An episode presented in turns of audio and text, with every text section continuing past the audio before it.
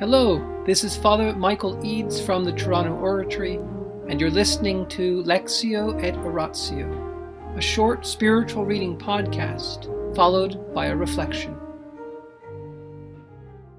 Mother Teresa, come be my light.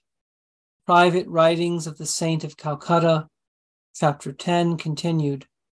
Section 6. Thank God that He still stoops down to take from me. At the first general chapter in October 1961, Mother Teresa was elected Superior General. This title only reaffirmed the deeply spiritual bond that existed between her and her sisters.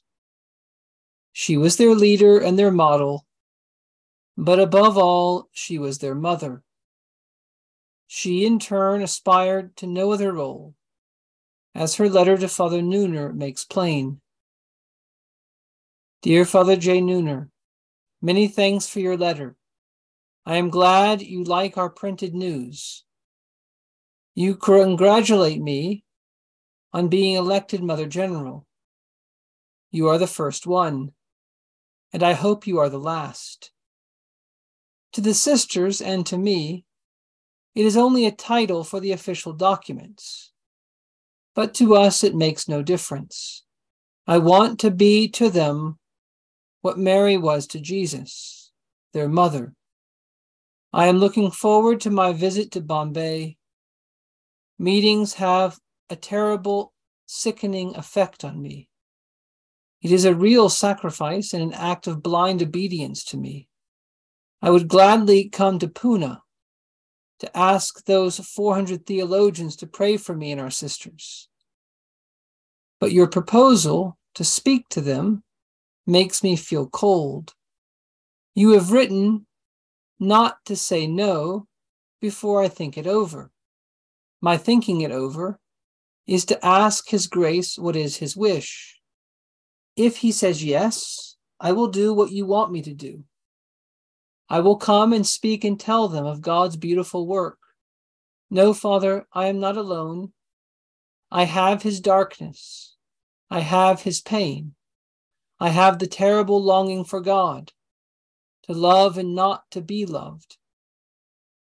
I know I have Jesus in that unbroken union, for my mind is fixed on him, and in him alone, in my will.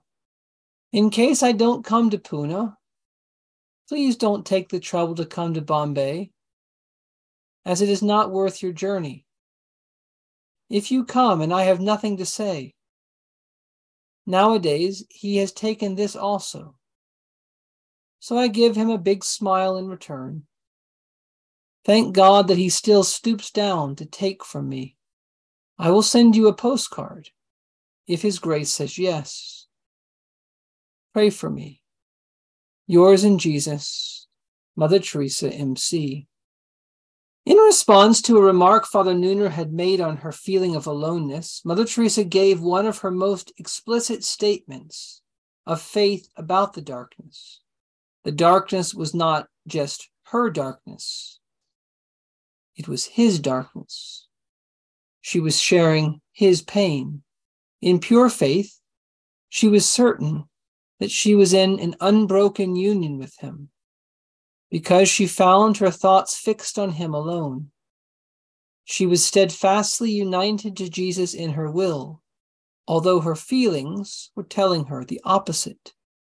The pain that never left her kept reminding her that Jesus was there, though all she could feel in that unbroken union was his agony, his cross. Following her resolution, she accepted with a big smile her incapacity to speak about her darkness. She was grateful to be considered worthy of God's attention, even if it only meant being deprived of something precious. In this instance, the support of her spiritual director was a little gift she could still give him. In the name of the Father, and of the Son, and of the Holy Spirit. Amen. Angels of God, our guardians dear, to whom God's love commits us here. ever this day be at our side, to light and guard, to rule and guide. Amen. Most Sacred Heart of Jesus, Teacher of teachers, have mercy on us. Saint Philip Neri, gentle God of youth, patron of thy own, vessel of the Holy Ghost, pray for us. In the name of the Father, and of the Son, and of the Holy Spirit. Amen. When Mother Teresa was asked to come talk to these 400 theologians, were these theologians in the sense of men whose special mission it was to think about the contents of the doctrine of the faith and to hand on the faith, to defend it, to explain it. No, what she means are seminarians who are studying theology. Father Neuner had asked her to come to the seminary to speak to 400 theologians, that is, seminarians in their final stage of training. Having studied philosophy, the philosophers, they're now studying theology and called theologians. And he wanted her to speak to these seminarians. And Mother Teresa says she felt cold. In other words, this invitation held no attraction to her. It did not warm her heart. And why not? Well, Mother Teresa really believed that her mission was the poorest of the poor. And she was not half hearted. God had not put into her heart an attraction for training or teaching seminarians. Now, she was willing to do this, just as she was willing to go to Las Vegas, just as she was willing to travel, if it was God's will. And how did she know what God's will was in this instance? What his grace, that is, the Archbishop, what he said. Remember, she has told Jesus that she wants to refuse him nothing.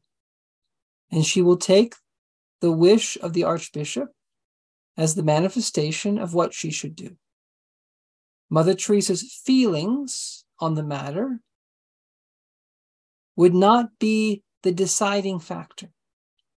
Her feelings were not the indication of what God's will was in this instance. And why is this important? Well, it's important in a particular way because it helps to understand her darkness. Or rather, it helps to explain that her feelings about being alone, her feelings of being unwanted, her lack of feeling God's presence is not an indicator on its own of whether God is there or not. You see, her feelings were not the same as her being united to God. She felt like she was abandoned, rejected by him. But what does she say in this letter? God still is taking from me. He stoops down to take from me. She recognizes that what she's going through the feeling of being unwanted is actually God taking an interest in her. The feelings are not the indicator of what God's actually doing. How do we not live by feelings? We live by faith. That's what Mother Teresa did. She lived by faith. Faith is a gift. Faith is our acceptance of what God has told us. Faith is a conviction of things unseen. We live by faith in the invisible world. We live by faith in what God has told us. And Jesus has told us, God the Son has told us, I am with you always, even to the end of the age. In the name of the Father, and the Son, and the Holy Spirit. Amen.